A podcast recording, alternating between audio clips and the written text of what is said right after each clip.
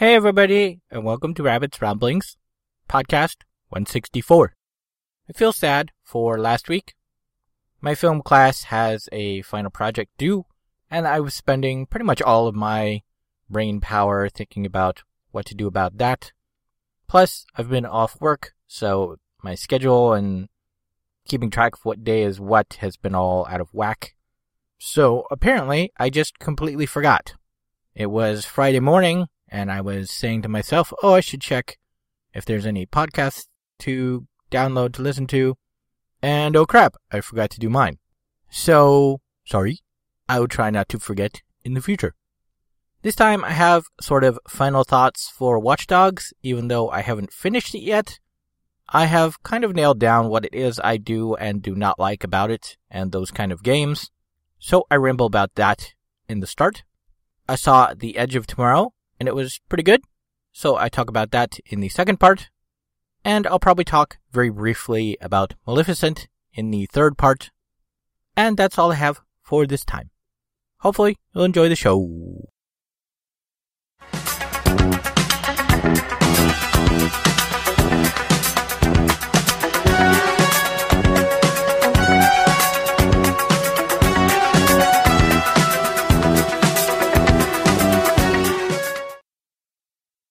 So I would guess I've been playing Watch Dogs for probably 30 or so hours, maybe more. I don't have any kind of thing tracking it because it's all been offline time. So I don't really know, you know, for certain how long I've been playing. But I would guess I'm probably almost finished with the main campaign now. And there are many thoughts on why I don't typically like this kind of game and Watch Dogs in particular and a few thoughts on what I think is pretty good about it. None of it's really organized, so kind of bear with me as I ramble about various things in no particular order. The main thing that really bothers me, which has made combat very difficult, especially early on and even now still playing, it's, it's kind of difficult to compensate for, is that the camera is kind of always moving in some direction when you're trying to aim. It's like he has a weapon out state, but unless you hold down the right mouse button to sort of ready the weapon, it's got a different camera position. And so when you hold down the right mouse button, it sort of zooms in the camera a little bit. So invariably, whenever you're trying to aim, that zooming in will kind of mess you up a lot of times. And so if you're trying for a sort of a precision attack, you know, zoom in, hit somebody, and then kind of run to a different cover point, it's gonna be zooming in and out quite a bit, and that can throw you off quite a lot. That can add for quite a lot of frustration since you're compounding that with the fact that you're gonna be moving and the bad guys are gonna be moving. So you're aiming where you think he's gonna be, but then he gets up and moves towards you, and you add that to the zooming in effect, and you're completely off target. It can add to a lot of unnecessary deaths. Similarly, while you're trying to drive, there's also sort of a forced camera movement, which really upsets me. It's like when you turn the camera to the side or when you sort of move it up at a higher angle, the camera after, I guess about two or three seconds will attempt to reset itself at a particular height and a particular angle behind your car. In some cars, I don't necessarily mind this default position, but in the bigger cars or when I'm going a little bit faster and I move the camera on purpose, it's like, you know, I really don't want the camera going back into a different position three seconds later because, you know, you're constantly going to have to be adjusting for that. And that's really, really annoying. And it's very disruptive if you're trying to drive somewhere. I don't understand why they have that on there. Similarly, as I think I mentioned before, whenever you do one of your fancy effects and you stop somebody who's pursuing you or they get in an accident, the camera will sort of force rotate to that direction. So let's say you're, as example, going around a corner and you hit a blockade thing to block somebody off behind you. If you do a really good job of it, it will spin the camera around and show you their car smashing into the blockade. While that's very cool and satisfying to see, what I don't think the developers quite fully realized is now you're looking at the bad guy instead of where you're going. So being in the middle of that turn, you now have no control over which direction your car is going because you can't see which direction your car is going. You're looking at the bad guy behind you. So pretty much I would say at least 75% of the time, whenever one of these spectacular takedowns would happen, I would wind up crashing and failing that mission five seconds later because my car is going a completely different direction than I was expecting to go, or I was in the middle of some dodgy turn that needed my attention, and my attention just got force ripped away from me because the camera turned around. So that's a really horribly bad idea. I don't know why the developers put that in there. Again, that's going to be a source of frustration for you throughout the entire game, particularly in missions, which are very difficult, and you get this big cutscene at the start of them, or some in-game rendered chat that you can't skip past. You're going to be watching that over and over and over every time it pulls your camera away and causes you, you know, to lose that mission attempt. After those initial 15 hours that I started of doing side quests and I started to get heavily into the campaign missions, it actually started to seem like the campaign missions were a lot easier than the side missions. I guess that makes sense because it seems like they really kind of expect you to get at least halfway through the main campaign before you start doing a lot of side missions. However, this is really kind of counterintuitive to why the side missions exist. The side missions exist to sort of build up your reputation and get you ready for, in theory, the main campaign, where you're going to be doing all this stuff. Yet that seems completely counter to the fact that once you start doing the main campaign, you no longer really want to be distracted with all these little side missions. Like, as example, sort of a minor spoiler, the main storyline follows Aiden trying to rescue his sister from various bad things that are happening. And so once you get into that and once you start getting on the trail of, you know, trying to help her and trying to rescue her from various bad things, you don't want to be distracted by the CTOS saying, Hey, somebody over here might get mugged. You should go help them. You know, you're like, no, I- I'm going to go help my sister. Or, you know, this side mission of, hey, there's a gang hideout over here. Well, that gang hideout's been there for who knows how many years. Why do I have to do it right now? So it seems almost like they're two kind of completely separate games that have been put together. You've got the one game that's a bunch of side missions doing a bunch of seemingly very trivial things once you start doing them. And then you've got this overarching campaign, which seems like it's this really important big thing and it's got a solid story and it's all very relevant to Aiden specifically. So it seems like they're kind of fighting each other. One wants you to do you know, that set of things. And then the other thing wants you to do that set of things. And they, they really don't seem to mesh well together. The campaign is a set of missions and you do one and you can immediately start the next one. You can take a break if you want, but the game sort of seems to discourage that by every time you finish a side mission, it will go through the this is the main storyline intro thing. And while that's not necessarily a big deal if somebody calls you and says two lines, if it's something like a, you know, three or four minute conversation between the two characters, that's going to get really annoying really fast if you're doing it multiple times. So that seems really confusing to me. It seems more like it would have been logical to use the main campaign as sort of an introduction to the open world and then, you know, letting people go on to the open world after they finish the campaign. Or at least, you know, giving people the option to sort of turn off the open world stuff once they start the campaign. Because again, it seems like they're kind of fighting each other for your attention in a not very good way. One of the big things that kind of ties into this is the reputation system. The reputation system really doesn't seem to matter. I tend to play in a non-lethal style in games that let me do so, but after a while, it really seemed to not matter. And in fact, in several points along the campaign missions, it seemed like it was kind of forcing me down a more violent slash not caring about killing people style. As I talked about before in that convoy mission, it really kind of was impossible to get through with no civilian injuries or kills because there's always civilians around. There was no way to take out the convoy without hurting civilians because they don't give you any kind of non-lethal takedowns that are ranged. It's like your only non-lethal takedown is a melee attack. There's no like car EMP grenades that knock out their vehicles and there's no ranged stunning attack, you know, with, you know, some kind of special taser bullet gun. It's, it's not an option. So it really kind of forces you into a killing kind of direction.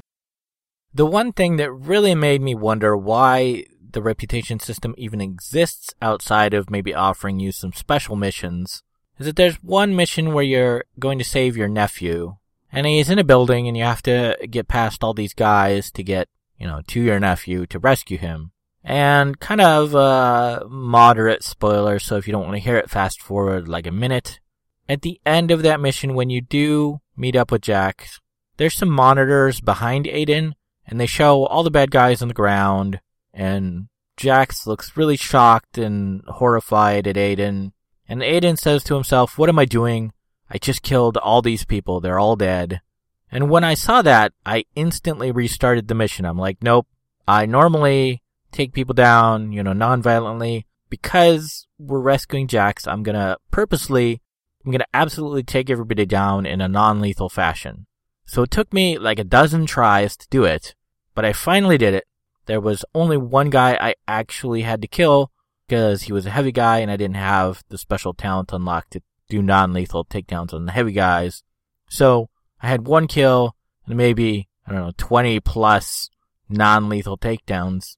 And yet at the end of the mission, Aiden said the exact same thing. It's like, no, I killed one guy. I didn't kill everybody. I killed a single guy. All the rest were knocked unconscious. Why are you registering like I killed everyone? So at that point, I really kind of just gave up on the reputation system and killing people. Because if you kill people in a mission and it doesn't matter, why should I bother doing the more difficult style of playing through on stealth and non-lethal takedowns if I can just shoot them in the head at range and, you know, do a stealth kill and it, it affects the game in the same way. If the game's not going to care, you know, why should I care? You know, if it's going to be just up to the player to make the choice and it's not going to have an impact on the game, why even have that system in there? Why not just leave it up to the player and leave it at that? I don't understand.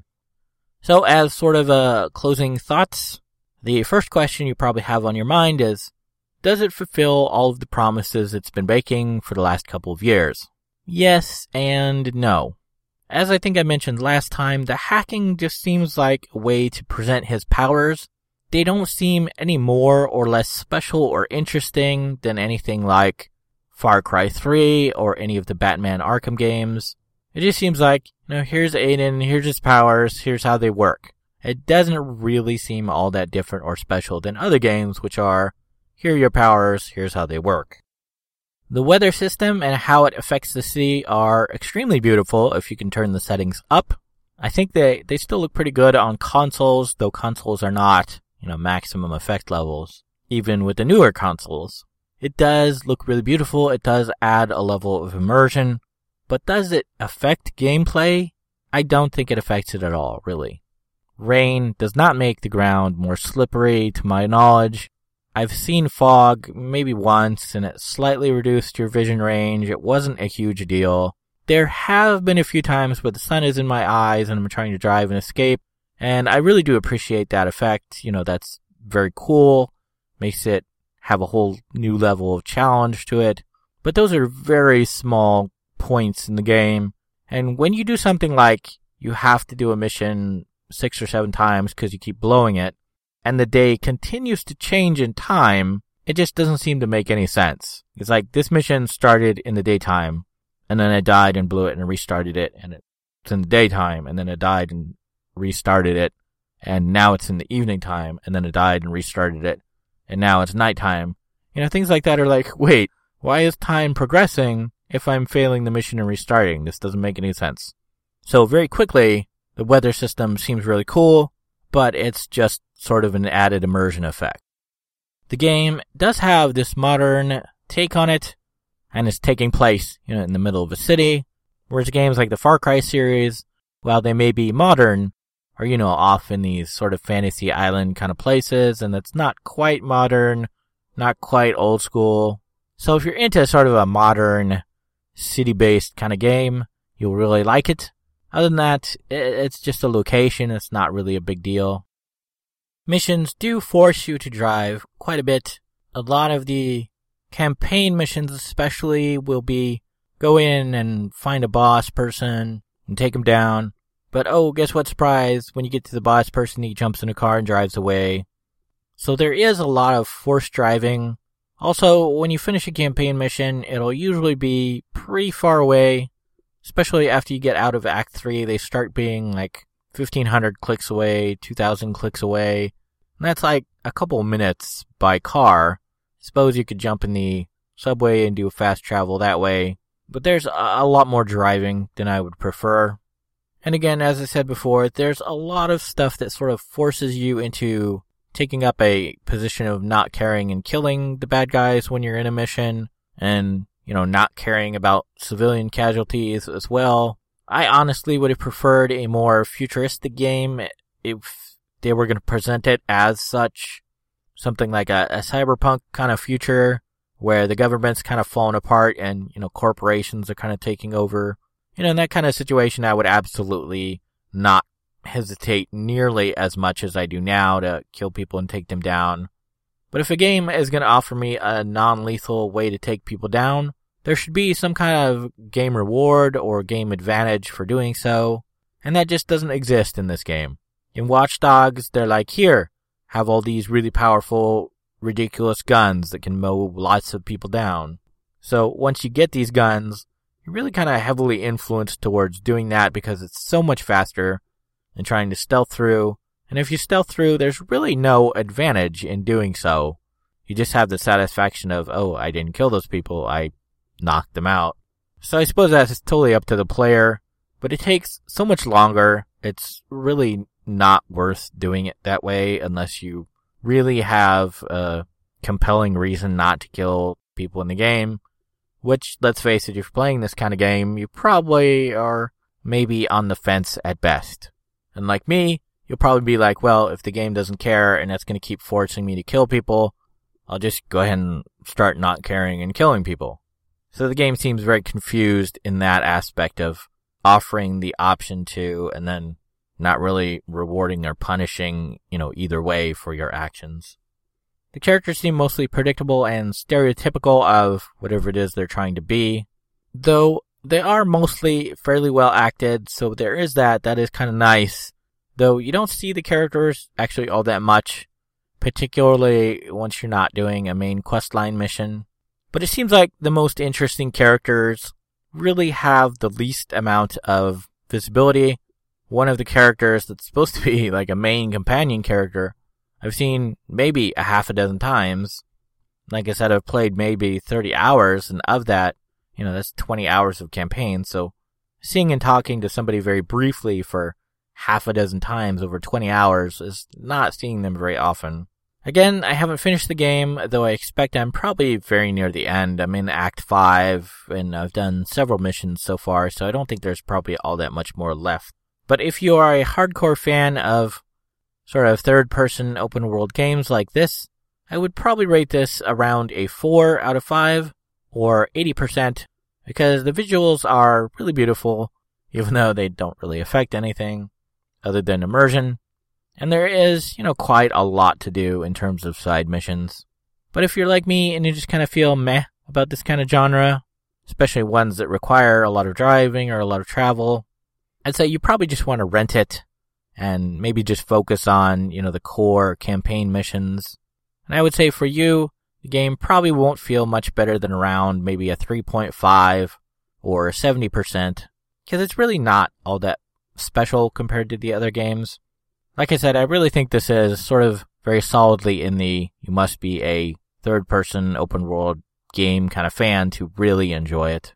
So hopefully my thoughts have helped you out on making a decision.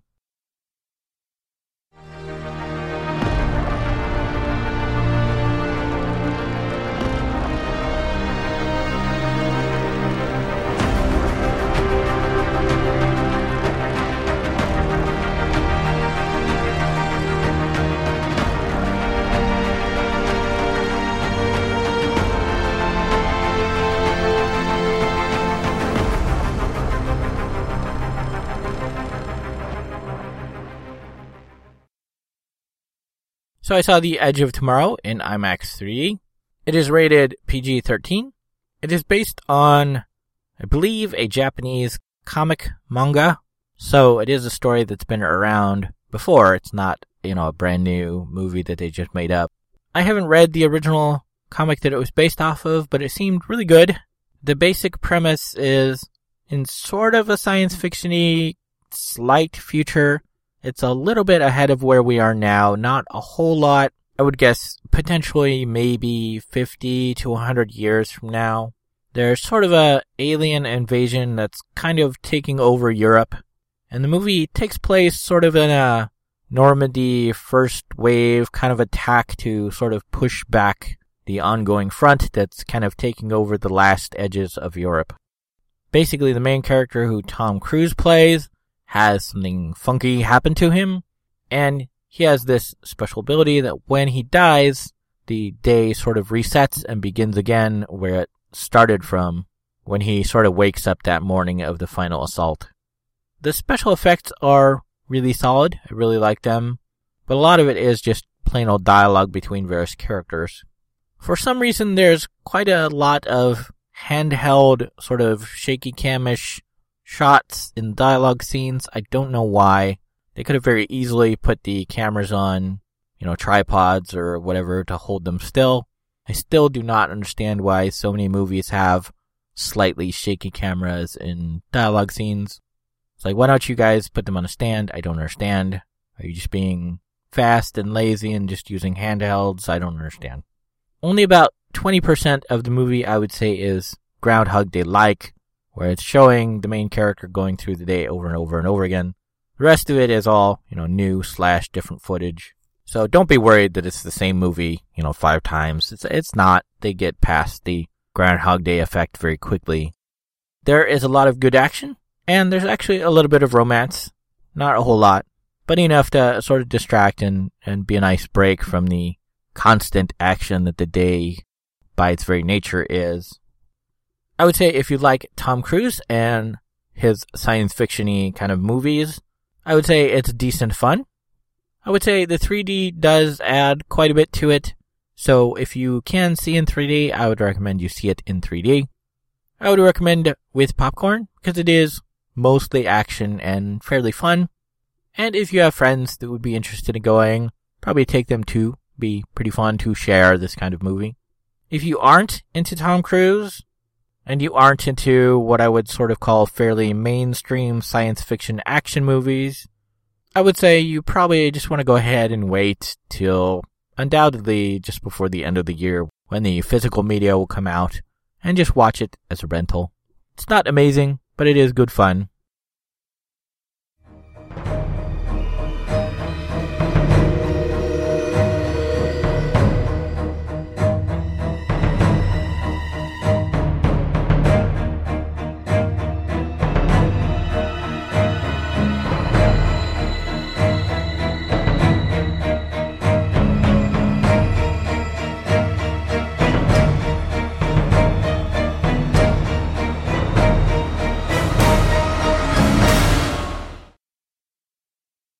I saw Maleficent in IMAX 3D.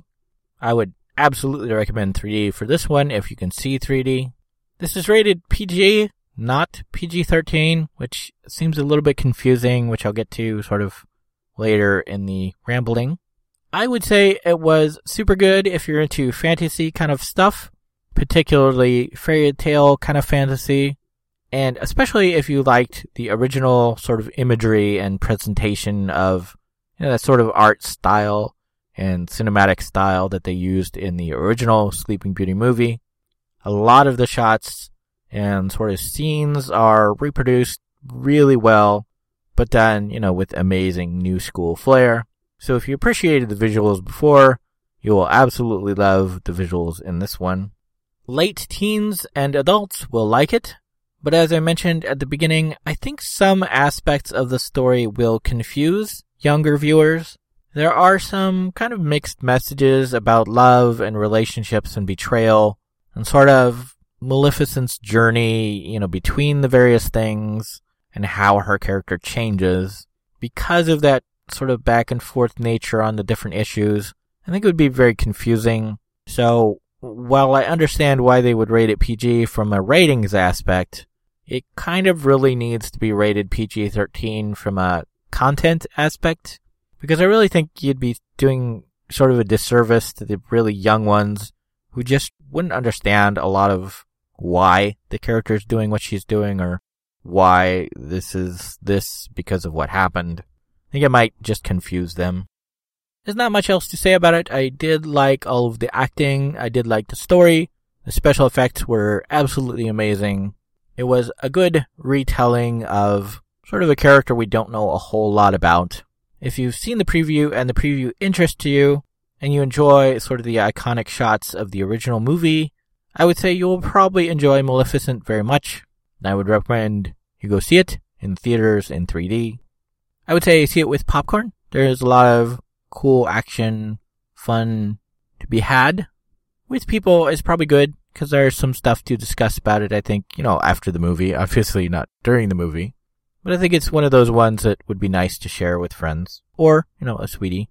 And that's really all I have to say about it because I don't want to spoil anything. And a lot of it is really just visual, nicely shot from a cinematic standpoint. I was tempted to say something like cinematographic, but that's not like a real word. So it looks very pretty. So if you're into that uh, appreciation, you will also enjoy that aspect of it as well.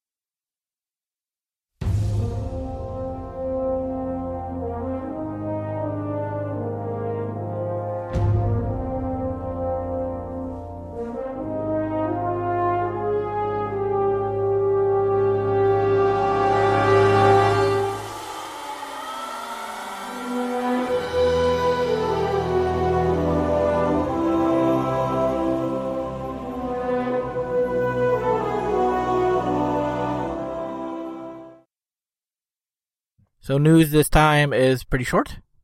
WildStar has now launched. I think I mentioned that before, but I'm gonna say it again for the last time. I don't know if I'll talk about it on the podcast, but How to Train Your Dragon 2 is due out on July 4th. And I've seen my first trailer proving that Dawn of the Planet of the Apes is coming on July 11th.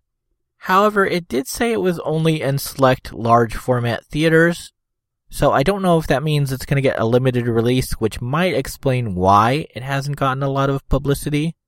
But that would seem kind of confusing to me because I remember the first one did really well. So it seems odd that they would kind of hide a sequel movie with, you know, so many potential movies after it. But again, that's coming on July 11th, possibly to limited theaters. So you may or may not have one local to you but you might want to keep your eyes out if you enjoyed the original. And that's it for the news. I bring you pain, the kind you can't suffer quietly. Fire up your brain, remind you inside your rioting society is slipping, everything slipping away. So I guess that's it for this week's Rabbit's Ramblings. No Pirate's Treasure. Happy Dad's Day to Gamer Dads listening. That's really all I have this time. Again, I'm very sad I forgot to do one last time. Though, honestly, really didn't have anything to say. All I had done was Maleficent, so I could have rambled about that last week, but that really would have been it. Everything else would have been stuff I've talked about. Wildstar, I, I really don't have any different opinions on, from, you know, when I did the last pre-order beta weekend. It's all pretty much the same stuff and nothing's really changed in terms of my opinion or anything. So rewind to that if you want my sort of final launch review of that, because it, it would be the same thing as I said then. So I guess that is it for this time, and I'll see everybody hopefully next time, and hopefully I won't forget. Okay, thanks, bye.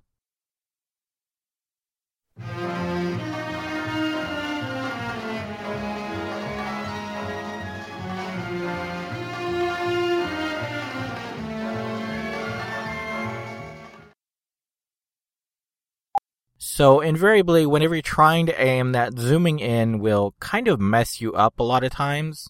And so if you're trying for precision, per, per, take people down, you know, non-violently. Because we're rescuing Jax, I'm gonna purposely, absolutely take everybody, uh,